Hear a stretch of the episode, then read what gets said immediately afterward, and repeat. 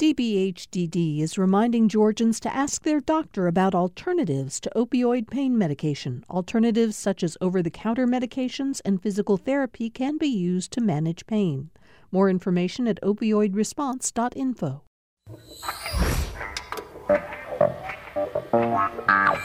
Today on Political Rewind, as Johnny Isakson draws closer to retiring from the U.S. Senate, there's been a surge in well known applicants for his job. And now the first Democrat to announce he'll run for the Isakson seat has launched his campaign. Plus, we'll have the latest on Washington's impeachment frenzy. Political Rewind starts now.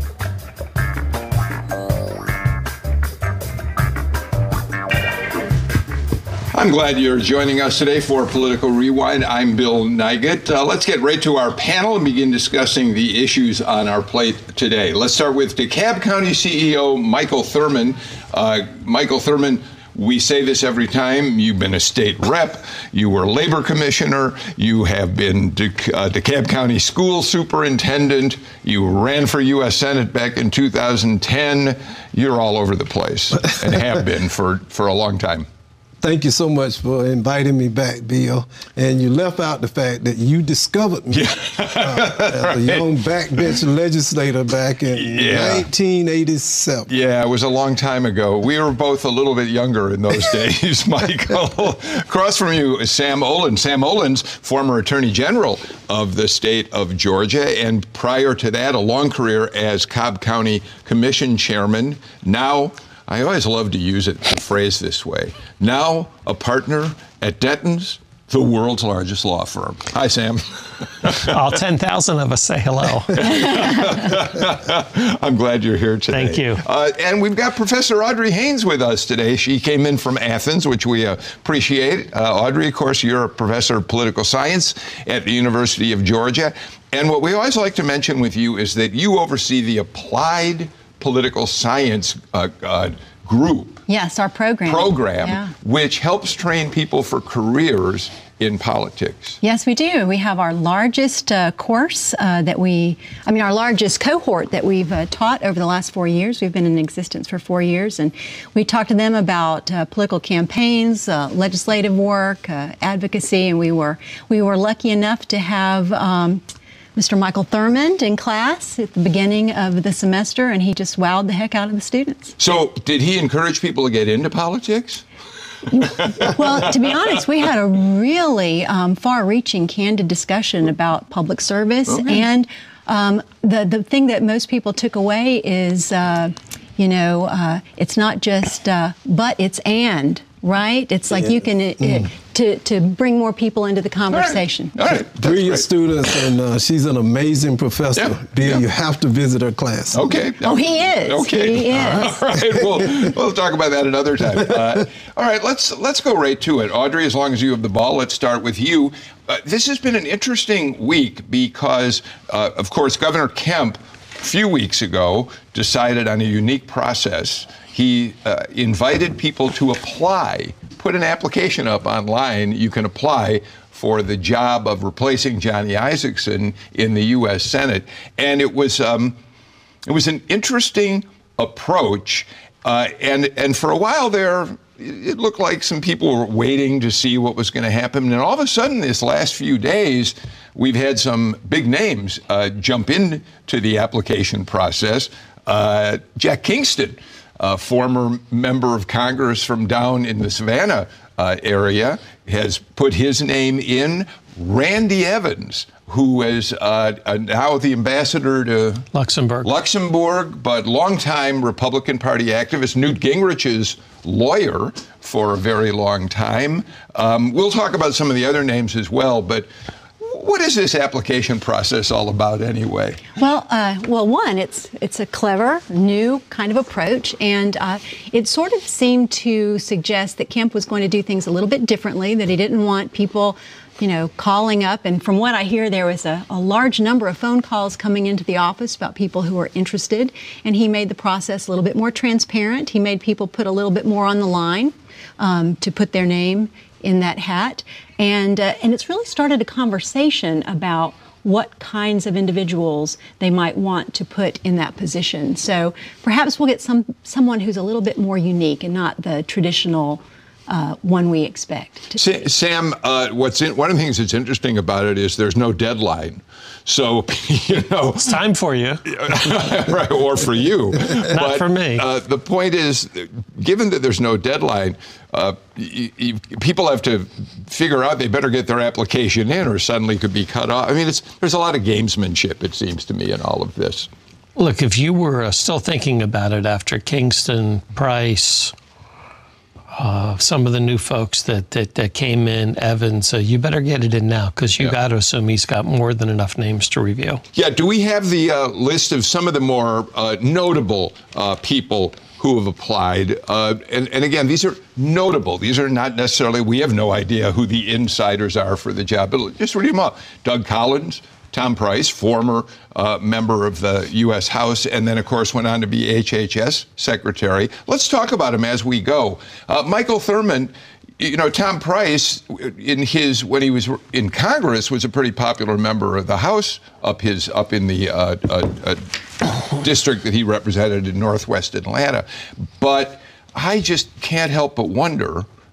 Uh, he seems fairly close to Kemp, but. Um, he embarrassed the president when he was secretary of HHS by uh, getting involved in the uh, traveling, you know, in private jets when he shouldn't have been. I mean, it's it's the question is whether or not the president would be happy to see him uh, take that on.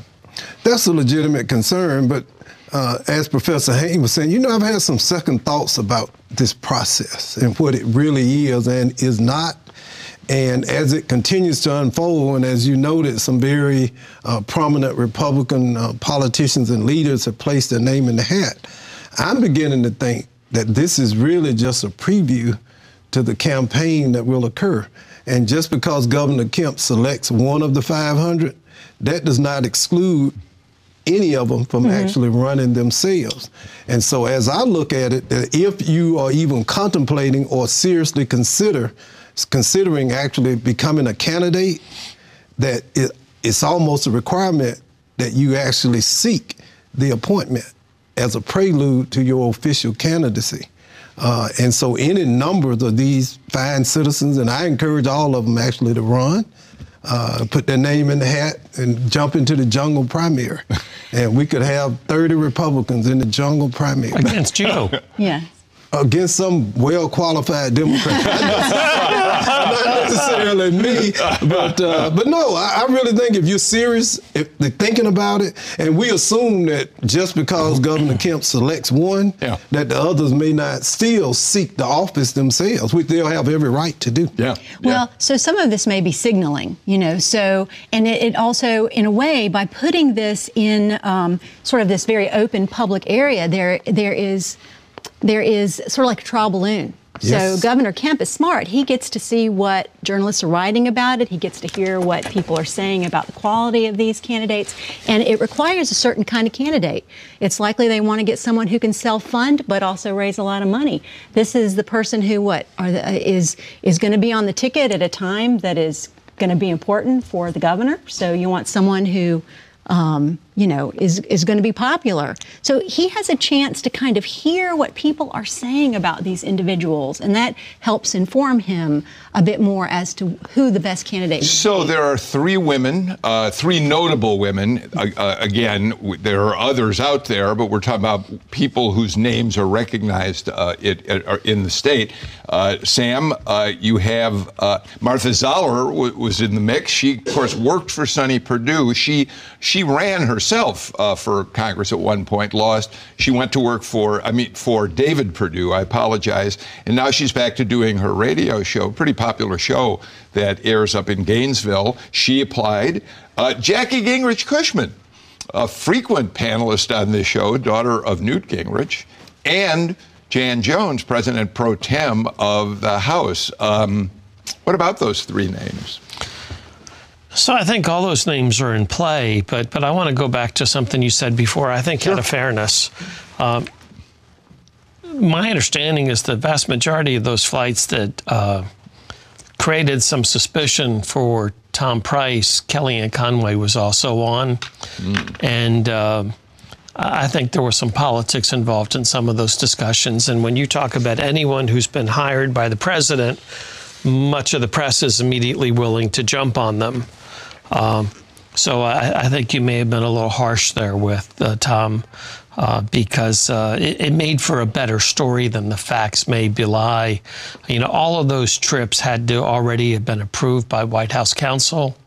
Uh, it, it, wasn't a lark. Okay. Shall, shall, we say? But I think there's numerous uh, candidates in play. But let's face it, at the end of the day, the governor has that right and he'll choose who he thinks will be best. I'm not sure they so much need to be a self funder because there's going to be no shortage of money in this race. Is, um, but let's talk just in general about a woman being selected by the governor. Uh, you know, it, it, it wouldn't hurt the Republican Party to have a prominent woman on the ticket, would it? Oh, I absolutely think that a woman or a minority would be a big, big gain. But let's note that, for instance, as you look at the presidential election, a lot of the frontrunners are all white, a lot white men. So the party that represents more diversity seems to have a shortage of leading candidates that aren't Caucasian. Yeah. I, think we're in a given time where uh, minority and women deserve more attention and more support in both parties. You know, Michael, you're being a little mischievous when you say you invite all of the Republicans who are signing up, applying to join the jungle election. And let's make sure people understand. We, we want to remind them every now and then about how this works. There will be no, this is the Johnny Isakson seat. Yes. It isn't up till 2022. But since he is retiring from the Senate at the end of this year, the governor gets to replace someone through tw- through next year. Can't can't hold the seat by state law all the way to 22. Got to be in a special election next year on the same day as the uh, presidential election in Georgia. Got it right so far? Oh, absolutely. But it's not a. There will be no primary. No primary. Democrats and Republicans all on the same ballot. And uh, one person will emerge on election day, or if nobody gets 50%, there'll be a runoff among the top between the top two, right? Yes, on January 5th, 2020. Okay, but, 21. 21. 2021. But who's yeah. but who's looking? I'm not certain, but I will. I want to focus on something you, you you said that I think is extremely important when you reference the Johnny Isakson seat and his career has demonstrated that it's not just about partisan politics. And I think the legacy and that he has developed for that seat uh, suggests that whoever it is, whether it's a Republican or a Democrat, it has to be someone who recognizes that America first before party and partisanship. And that's what I hope will occur through the jungle primary, that we continue his legacy of reaching out across the aisles and oftentimes to his own detriment, speaking truth to power uh, whenever the uh, opportunity presented itself. So Republicans and Democrats, but it is Johnny Isakson's seat, and we have to continue that. Uh, I think if we're going to be successful, and that's what I hope will emerge from this political process. All right. So I, I told uh, in a conversation before the show with our producers, I said, you know, I really should hold this question for the end of the show because if he says yes, it probably changes the dynamic of the rest of the show. Are you, in fact, going to be a candidate? For that open U.S. Senate seat, your name is one of the tops uh, on the list, and, and I'm proud of that. That there are people who consider me to be qualified or have demonstrated leadership ability. But I've not made that decision. I'm very uh, focused on continuing to serve the people of DeKalb County. I'm celebrating the fact that we announced yesterday the hiring of an exceptional uh, officer first woman in the history of DeKalb County to serve as the police chief. And uh, we'll see how it plays out. And uh, it's, it's been interesting. And you know, I'm interested. I've said before on this show that there's only one cure for political ambition. And it's called formaldehyde. That's the only thing that really so get you, it out of your system. You did, you did make a trip to Washington. Yes. You met with, did you meet with uh, Chuck Schumer, with the minority leader? I met with uh, the minority leader as well as the uh, campaign chair lady, uh, the senator from uh, Nevada. Yeah, the DSCC. DSCC, and yeah. so we had a conversation about Georgia and about the prospects in 20 uh, in the election coming up next year. But and the one thing I can share was a private conversation. Uh, but I think we have to really begin to build more consensus. Uh, right now, at this point in the history of our nation, we need leaders, Republicans and Democrats, who can uh, kind of bridge the gap reach across the aisles in the Johnny Isakson mode and really do what's best for this nation. And I don't know whether that will sell uh, in Washington right now. I wish I had it in front of me. I just don't. I feel bad that I don't have this in front of me, but you gave a quote. Uh, you issued a statement after that visit to Washington in which you talked about your experience in elective office. You talked about, you consider some of the successes you've had. You sure sounded like somebody about to announce he was running. Well, no, I am running. I'm up for re-election in, in County uh, next year. But I've not made the decision. I, will just be honest. You know, and I'm not being coy on yeah. any of the things. Uh, my point is, you know, I've spent my life, I built my life around working with people.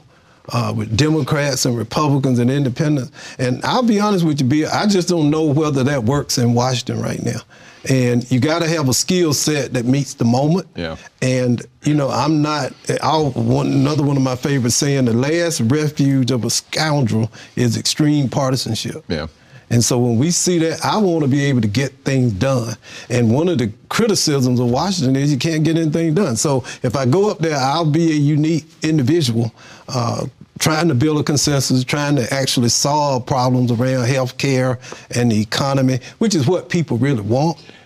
You know, you know, Audrey, it's interesting to hear uh, what Michael just said uh, because there is a question now. Look, the United States Senate, it, it, you know, it's always been called the most exclusive club in the world. Obviously, it is that. You get a great parking space right on the Hill if you're a member of the Senate. Um, but what he's suggesting is really interesting. I remember when Zell Miller went from being governor to, to, to ending up in the United States Senate. He was terribly frustrated, very unhappy. I remember visiting him up there on a number of occasions, and he just he realized that he wasn't able to get anything done. In his case, here's a guy who had been the CEO of the state of Georgia, used to action, hmm. making things happen. So there's a way in which it isn't unfair to ask why do you want the job, right? Yes, it is. And, and that has changed. It used to be that the House was by far the more partisan body, and the Senate was a place where people came together and acted like grown ups and solved problems. And over time, with polarization, the Senate has become as polarized in many ways as the House of Representatives. Um, but the one good thing I would mention uh, relative to um, Michael is I talk to Republicans and Democrats all the time through the program that I run, and, and all of them seem to have nice things to say about you. So, Sam, what about that? I mean, he, he, what Michael's point about the fact that there are a lot of people who are interested in this seat, but right now the partisanship is such you can't get a whole lot done. Well, as someone who resigned as being attorney general because yeah. he got tired of the partisanship, yeah, exactly. uh, don't look for me to disagree. Yeah. You know, when I had colleagues that were quoted as saying that they woke up every day getting ready for their next lawsuit against the president, little did I know that with the next president, my former colleagues are suing even more. Yeah. Um, so the whole idea of being the state's lawyer sort of went by the wayside to being a hyperpartisan statewide elected official. I totally agree with, with Mike, and, and I think he's a great um, public servant and an outstanding leader. Uh, but I'm not at all convinced that this country is actually ready for serious people that want to solve problems. Um, here's the quote. Uh, uh, Tom Faust uh, uh, just sent it to me. This is you, Michael. Uh, as a Democrat who served in statewide elected office for 12 years, I have some experience in winning elections with a broad coalition of voters.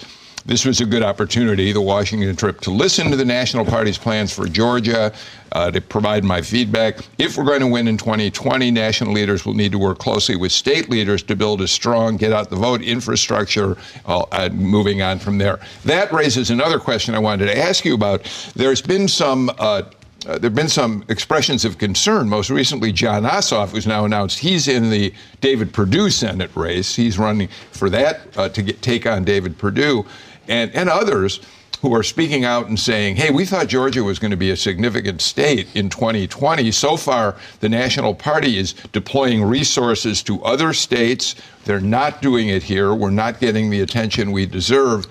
The response from national Democrats has been look, it's early, but it's not too early for them to be working in other states. Well, that's true, and I would hope that the national leadership will see uh, the importance of making uh, infrastructure investments uh, to get people to the polls. And one thing about voter registration, you just can't register Democrats. You have to register citizens. You're prohibited by law uh, to engage in partisan uh, registration. One thing, an article I read this week that really encouraged me was the huge, uh, the significant increase in the number of registered voters uh, in the state of Georgia through the motor voter registration, you know, uh, the driver's license. Automatic, automatic And that much progress is being made in that regard. And I think that's very positive as relates to the future of our, our country. But Bill, we are, we are at a critical moment right now. We really are. And if we look at, and I know you're going to get the impeachment and all the issues, but we have to really, really, uh, as Americans, step back and say, you know, there's no guarantee that we can maintain this greatest nation on the face of the earth, this constitutional democracy.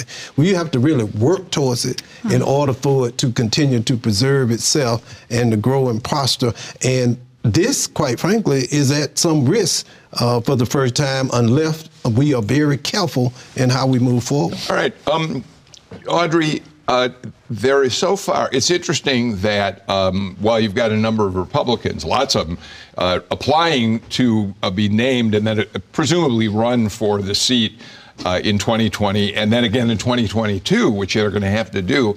Uh, Democrats have not come forward to announce they want to run in that election, except now we have our 1st mm-hmm. It's interesting. I mentioned a little while ago that Jackie Gingrich Cushman, who has put her uh, application in and is a frequent panelist on the show, uh, the daughter of the speak, former Speaker of the House, Newt Gingrich, she's in there. But now, now we have Matt Lieberman who's lived in uh, Georgia for quite some time. He's been here, I think, since around 2005. He's an educator. Um, now, Matt has declared that he is, as a Democrat, going to run for that uh, Johnny Isakson seat. And uh, you know the question about well, I'll tell you what, Audrey. Let me let's play just a little bit of his introductory video, and then I'll ask you to talk a bit about this first Democrat to jump into the Johnny Isakson race. Nothing. They can't come up with any way to do anything. How many different ways can these idiots in Washington? Are you serious? A million ways to do nothing. As a single dad, he's always been pretty relaxed and patient. But these days, he's really worked up over how screwed up everything is in Washington. The poor Disney has to hear it. I'm fed up. We're paying these people salaries, Disney. Pancakes? Well, what's the occasion? I'm running for U.S. Senate. That's the first 30 seconds of a two-minute introductory video. It's it's it's it's a fine video. It's a very fun kind of video, bringing his two daughters in the mix. But boy, taking on the U.S. Senate as your first race, his dad, of course, Joe Lieberman, uh, vice presidential candidate, longtime senator in Connecticut. That's a big, big job to suddenly decide you're ready to run statewide. No, and in campaigns, we always talk about is the time right for you? Is this the position for you? And if someone were to look at that race, and, and Lieberman may see an opportunity here, but he may be the only one who sees that opportunity for himself. You know, he may not meet sort of the the criteria that we might expect for um, uh, a candidate who could actually win that seat. I, I talked to his uh, his communications guy the other day, Sam, um, uh, on the phone about this. I said, you know, how does he build a kind of a statewide base? And and the answer is essentially they've got more than a year to do it. Well, yes, but still, you you went from being Cobb County Commission chair, but as someone who had built a very, very credible reputation, one of the best known and best respected Republicans during your tenure there. So you had that as a starting point. But even for you, getting out there and campaigning statewide was a whole new experience, yes? You know, there was no history of a county or city elected official. Yeah. Uh, becoming a statewide. They come from the legislature. Yes. Yeah, I was it. Yeah. Right? Um, and the, the state's big. There's a lot of people. Yeah. It takes a lot of time to get to meet a lot of people. Um, you need to have a base. You've got to have a base. You know, I had Cobb County. Mike has DeKalb County. And you get all the press that comes with being in metro Atlanta. Someone who hasn't previously run for office, yeah, maybe they ought to be gone three years or four years in advance. What uh, Michael, his father, very well respected. You know, it's funny. His dad represents the kind of values that you talked about, uh, working across party lines, uh, a moderate. He he he was a Democrat. Towards the end of his career in the Senate, he tended to lean more uh, uh, toward conservative issues. So, in some way, so how much advantage is it to have a father of Joe Lieberman's prominence? Well, I think it's a significant advantage. I know Joe Lieberman. And I worked with him and I campaigned for him. He's an excellent uh, public official and someone that provided insight and direction for those of us who were coming up through the DLC and were trying to create a more uh, centrist path to getting things done. Uh, but it's a tough race, but I enjoyed the, the, the video. He has an opportunity, as we all do. And, you know, it doesn't have to make sense to us. It doesn't make sense to him. If you got the fire in the belly and if you're committed to it, then you have every right to run uh, for any office. It's a challenge. Uh, what Sam has said, and he underplayed the significance of his victory uh, to win statewide like that. Uh, and I always tell young, aspiring politicians, uh, especially outside of 285, the water is cold and deep.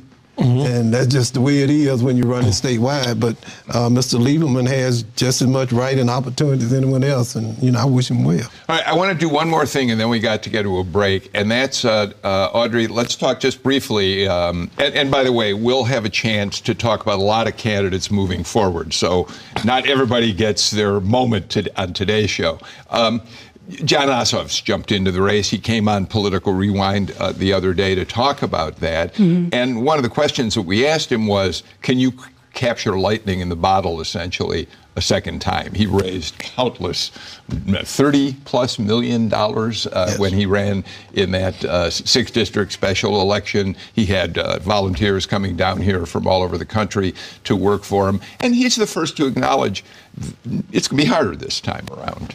Well, it will be harder. And, you know, I was talking to um, a Democratic Party operative, and they were talking about the money that was being raised and uh, concerns uh, from within the party that the current candidates weren't able to raise enough money. And that immediately after that, it was interesting because then Jon Ossoff sort of appeared. And I think they do think that he has the capability and, um, you know, the organizational apparatus to. Uh, to do well again, and he has name recognition. Um, he's he's built some bridges. It really is going to depend on the dynamics.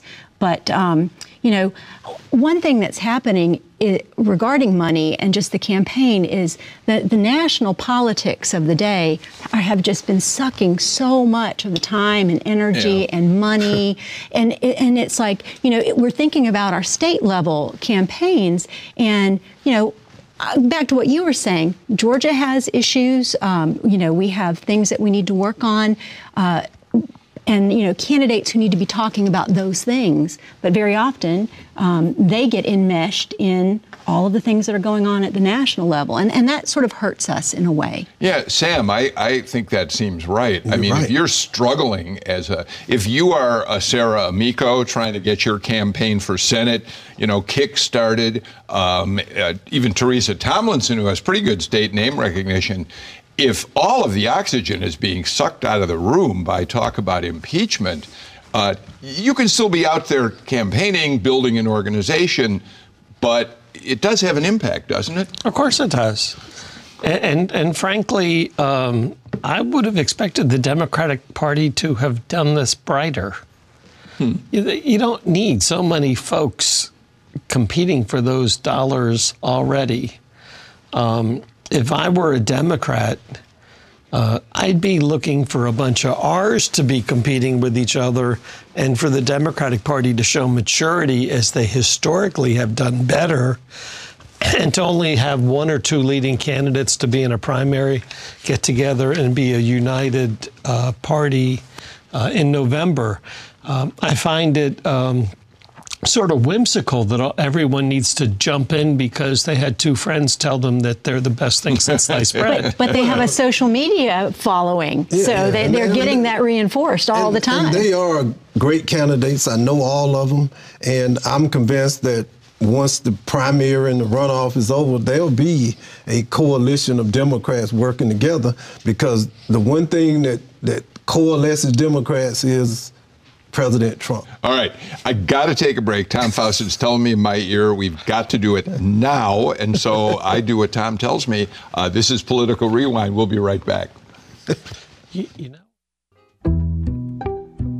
Sometimes it seems like the news cycle is one big runaway train headed way too fast to destination unknown. I'm Mary Louise Kelly. At All Things Considered, we plan our daily voyage carefully and take the time to see the important sites along the way. Don't worry, we'll still get you where you need to go. All Things Considered from NPR News. Enjoy the journey. Join us for All Things Considered this afternoon from 4 to 7 with Ricky Bevington right here on GPB and online at gpbnews.org. Welcome back to uh, Political Rewind. Yeah, I wish we didn't have, you know, during the breaks, we should have the show in a box with audio up because you all are, you know, still uh, talking, which I think is terrific. Uh, all right, real quick, we know that this past week uh, is no longer uh, news because it happened earlier in the week. Uh, federal Judge Steve Jones put a hold, put a stay at the request of the ACLU, representing a number of uh, groups that wanted to fight HB 481, the bill that all but outlaws abortion in Georgia. It will not go into effect January 1st as it was supposed to. Uh, Judge Jones recognized, of course, that it's going to play out in the courts for years, perhaps. Uh, but he did say that uh, his ruling was based on the fact that the Supreme Court has repeatedly upheld the right of a woman to have an abortion up till the time of viability of the fetus, which the court decided was 24 or 25 weeks. Okay, we know that. We know that case is going to continue. Um, but we now have learned this morning, Sam, that the, that the Supreme Court, which is going to start its new session in the next week or so, next Monday, They've added to their docket a case from Louisiana, which is really interesting. It is not a case about a ban on abortion.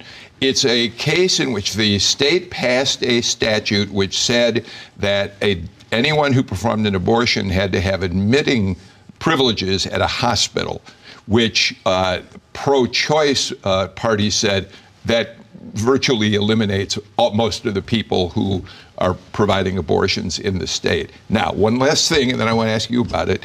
The other reason that's so interesting is Texas had a similar law. The Supreme Court, when Kennedy was still sitting on the bench, took that up and they rejected that law. They said it is unconstitutional with Judge Roberts supporting it. But now this is interesting because they get another shot at it with a brand new, much more conservative court. Yeah?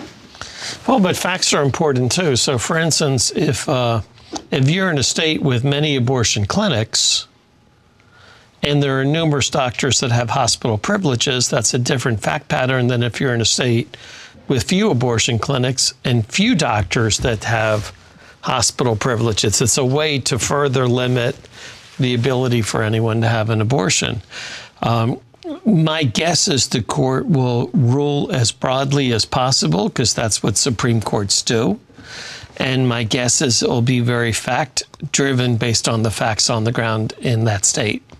Um, Audrey, I, what Sam just said sounds like the Supreme Court that we think about when we read history books, right. well, because, not yes. the Supreme Court since uh, uh, Gore, Bush v. Gore in 2000. Right, because there have been some instances too where I think that they have uh, been deciding things almost so narrowly to be um, very particularistic in some cases because they're trying to stay away from or they're trying to manage the court to keep it above the fray and keep it um, uh, from being uh, as political. And it's interesting because there are a couple of cases where it seemed like Kavanaugh was doing that as well, along with John Roberts, to maintain sort of the power of the court at a time when, you know, Congress and the executive are literally destroying right. each other. So I want to make sure because essentially both of you are suggesting that we shouldn't necessarily, that however the court rules on Louisiana, we shouldn't necessarily assume that it tells us something about the ideological shift in the court to being more conservative, which then would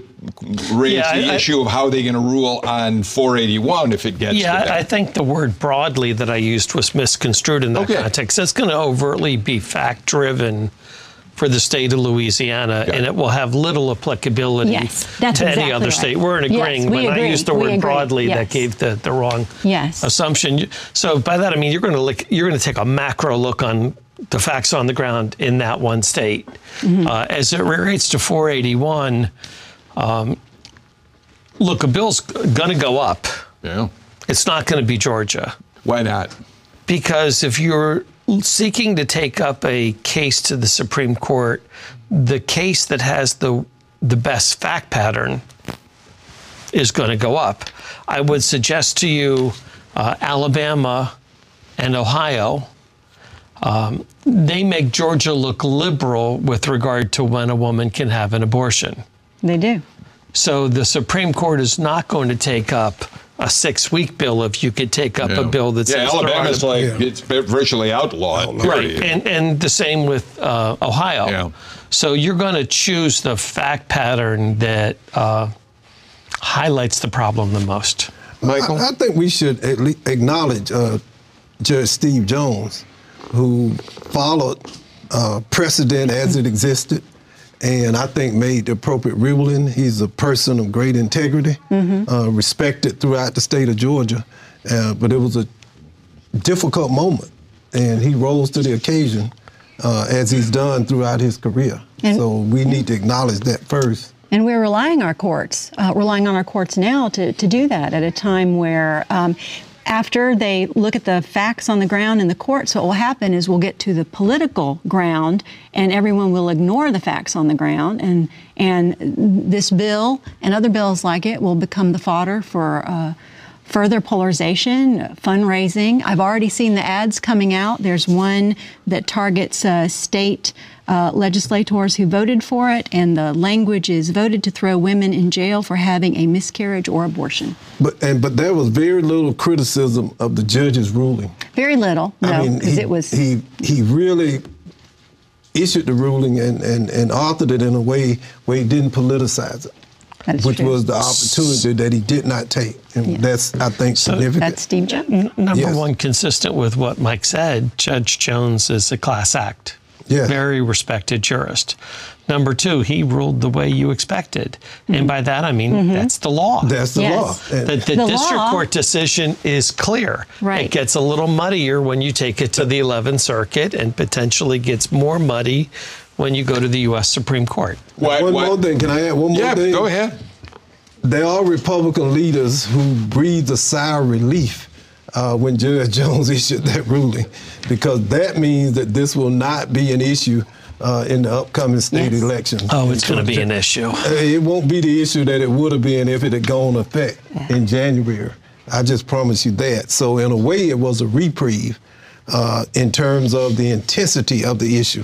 It will be an issue, but not the one it would have been if this law was in fact operational in January of 2020. Yeah, I that I wonder about uh, that, Sam. Though I mean, clearly the pro-choice groups have already got targets painted on the backs of those Republicans who are in districts they think they can uh, turn to Democratic. So Yeah, to include those state reps who voted against the bill. Yeah. Such as Deborah Silcox. They immediately said they're going to oppose her because she's a Republican, even though she didn't vote for the bill. Uh, um, yes. All right, so we're going to watch how this unfolds. It, it, it, it, it, it's going to be interesting to see even Louisiana will be an issue as the 2020 election moves forward. Let's talk about Hoschton. I think I'm now pronouncing it You are. proper. Thank you. Uh, Houston. Like I a didn't true at Georgian, first. like a true Georgian. I didn't at first, but thank goodness we had people who were listening to the show when we started talking about it. Like Houston so, as opposed to Houston. Michael, Michael, as a, as a C, as a CEO, Wow. who has dealt with a county.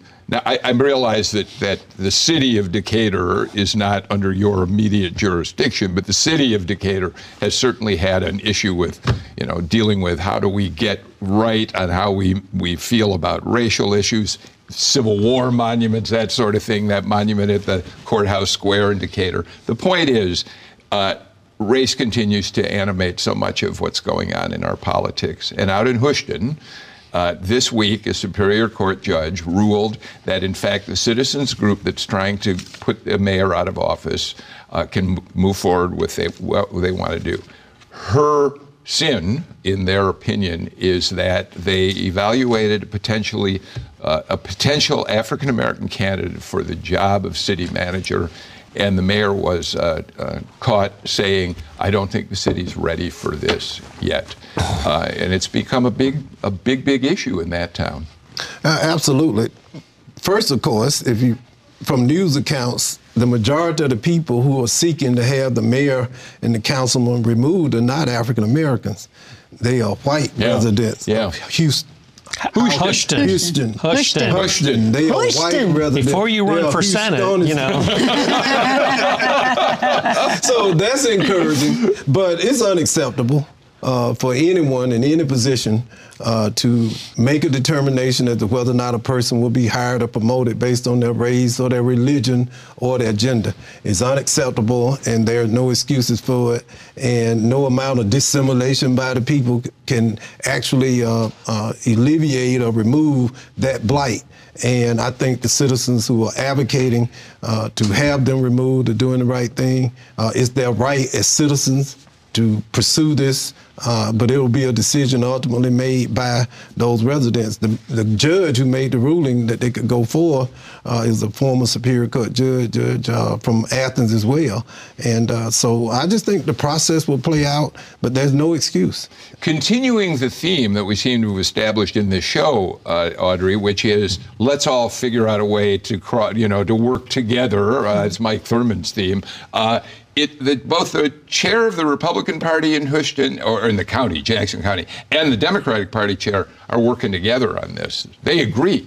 Well, and they recognize that you know if their um, if their city is going to grow and develop, it's really stupid to sit there and reject someone who is fully qualified and might bring some benefits. But moreover, you create this this uh, environment where people you know, do not feel like they wholly belong or, or, or are, are equal part. And that, that hurts your town. You know, a town is a team, right? It takes a lot of effort to, to, to make it grow, especially when there are economic challenges. So the other thing I would mention is sometimes you wonder about um, sort of the training and the information that people are getting? You know, were, were they fully informed? Did they not recognize that there was some accountability to what they did? I mean, is it, you know, do we need to do a better job of teaching people who are working in government what the rules are? You think that there would be that. But um, a democracy requires accountability. And it looks like the city itself is making the uh, the people who are governing them accountable for their actions. Sam? There are a lot of people that win elections that are really foolish. foolish. foolish. I thought you were going to say something else. Yeah, you were close to saying something. A victory. I my breath. a, a victory does not designate intelligence. Um, well, I think we could all you know, agree on that. Look, for, yeah. for too long, African Americans heard uh, racist comments and didn't speak up. For too long, Jewish people heard anti Semitic comments and didn't speak up. They didn't want to cause a commotion, they didn't want to cause a fuss. One of the few positives that's occurring now in our political speak mm-hmm. is it's no longer accepted when you hear comments that uh, are full of racism, anti-Semitism, etc. It's one of the few good things that's occurring now when you call people out and you say that is not acceptable, that is not behavior that anyone should have, whether they're a school teacher, a mailman, an elected official. And to me, it's open and shut. I know how you vote. You get those people out of office. Absolutely.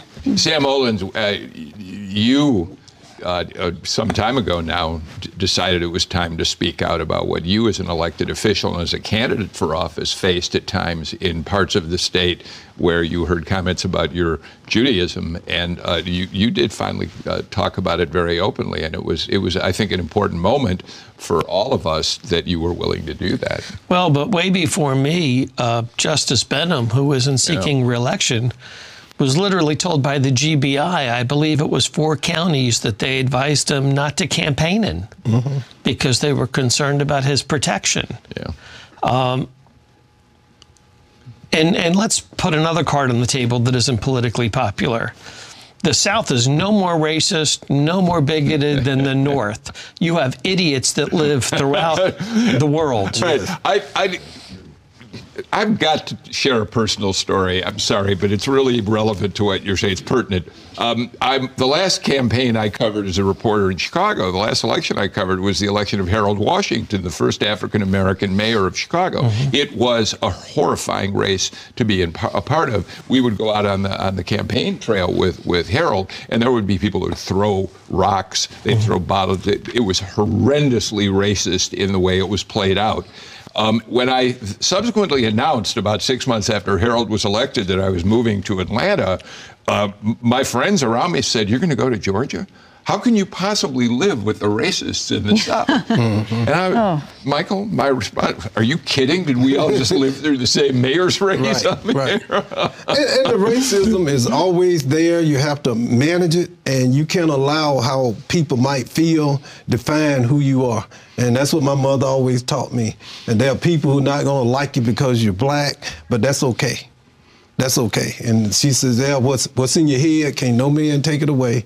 And no matter how much they hate you, don't you allow that hate to become a part of who you are and how you look at the All world. Right. And you know, it's always there. Uh, just and, and you, it's interesting. We are talking about race and gender, and I mentioned I'm proud of my new police chief, who's the first woman in the history of DeKalb County to serve in that position. But that was a point in time in the discussion where it came up. Can a woman really do the job? Yeah.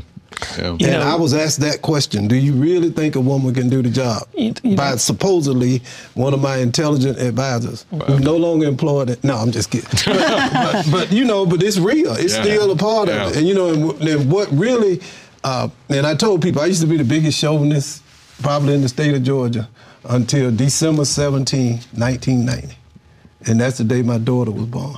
and then all of a sudden, I'm a raving feminist. You know what I mean? Right. Sam, you yeah. get the last word. We I, I was, I was just going to mention that uh, when Bill Byrne was elected chairman of Cobb, he announced shortly after the election that David Hankerson was going to be the new county manager, an African American yep. gentleman. That may have been the best decision Bill could ever make in politics. Yeah because that sent a really good message about the new Cobb County. And David Hankerson was an absolutely fantastic. He was great. Manager. You worked with. You worked. He was a great city he manager. He was a great Dave's public a servant. Legend. He's a legend in local government. All right, I got to get. We're way late for our final break of the show, so let's get it in, and we'll come back and just have a few minutes left on political rewind. Uh,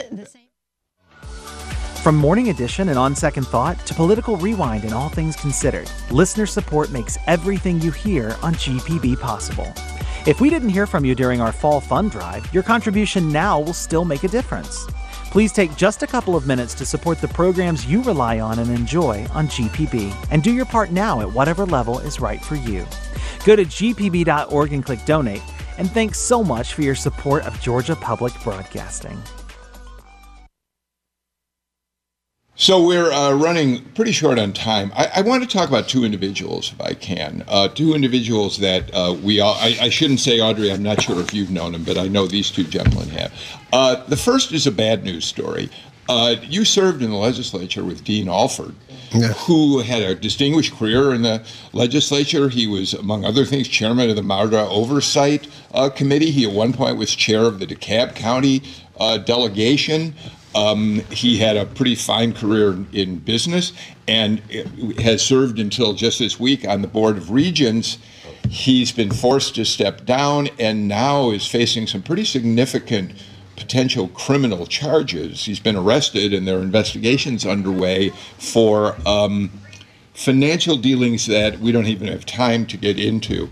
But uh, it's a, and, and we don't, we're not going to decide that Dean Alford is, is guilty now, but we've all dealt with him and worked with him. And it's always shocking. No, absolutely. When somebody you've known, and in your case, certainly worked with. Yeah, we served together, Democrats, and I'll emphasize these are charges, not yet proven, right. so he's still innocent.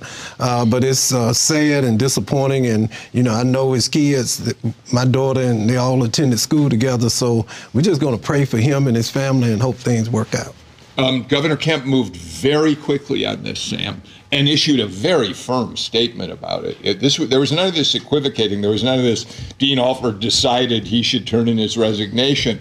The governor was firm. He made it clear you can't serve if you're going to face this kind of accusation. Well, the allegations also related to the university system, Yes. which made it that much harder Yes. to not immediately leave. Yeah, yeah. Um, so, Audrey, uh, we're just continue to deal in situations where uh, self-dealing, it just we don't escape it. We don't, but um, I will say it was good to see uh, how the governor reacted to it. Yeah. And one of the, the positives that we can look to is that our governor seems to take his time, make good decisions, and, and he has an opportunity with the Senate race to make an impact on what we were just talking about, maybe bridging some gaps, um, growing the reach of the party in a way that invites more people in. All right, um, we'll follow that case and see how it develops. But uh, Sam, the other person I want to talk about briefly, and I turn to you on this uh, because you certainly knew him well. Um, when you left uh, the chairmanship of the Cobb County Commission, you had big, big shoes to fill. Um, uh, Tim Lee uh, came in and uh, ran the county uh, once you were gone. He is best known, probably in a negative way. There are people who are, he's very controversial for the way in which he brought the Atlanta Braves to what became SunTrust Park. But talk, he passed away just about a week ago. He was a, I knew him pretty well despite how you feel about, about the Braves, uh, Tim Lee was a gentleman in the best sense of the word, wasn't he? No, absolutely. I mean, he followed me as commissioner, followed me as chair. Uh, very honest, uh, full of integrity. Uh, always did what he thought was right for the community. Um, I think that uh, over time, that uh, decision to bring the Braves is looking better and better. Yeah. And when you look at all the development around there, and as Mike knows, if you get offered that type of opportunity, you better keep it really quiet while you're negotiating, or there will be no such opportunity. Absolutely. As it relates to his legacy, I knew him, you know, history cast the final ballot. So we will see how history judges Tim Lee. Uh, the only thing, I, and I told him this uh, back when we were serving, he was a horrible politician. right, because he just always told you exactly what was on his mind. you know, he didn't equivocate. Is that fair saying? Yes. You knew him better. He was just Yes. the worst politician in the world, but he was an honest man, full of integrity. Uh, love Cobb County, and Yes. actually, as Sam said, uh, the Brave decision is looking better and better. If you look at the uh, the energy and the economic development taking place around the new stadium, uh, it, it's one of the hot spots in Metro Atlanta. Well, I admired him among other reasons that because he also is a huge supporter of the arts, as were you when you were uh, chair of the of the uh, commission. He was he was out there helping. Uh, you know, he had the, the sport, he had the Braves on one side, and he was always looking for ways to uh, enhance the arts community of Cobb County. So I just wanted to take a minute to remember should. Uh, Tim Good Lee, man. who who meant a lot to a lot of people. Good man.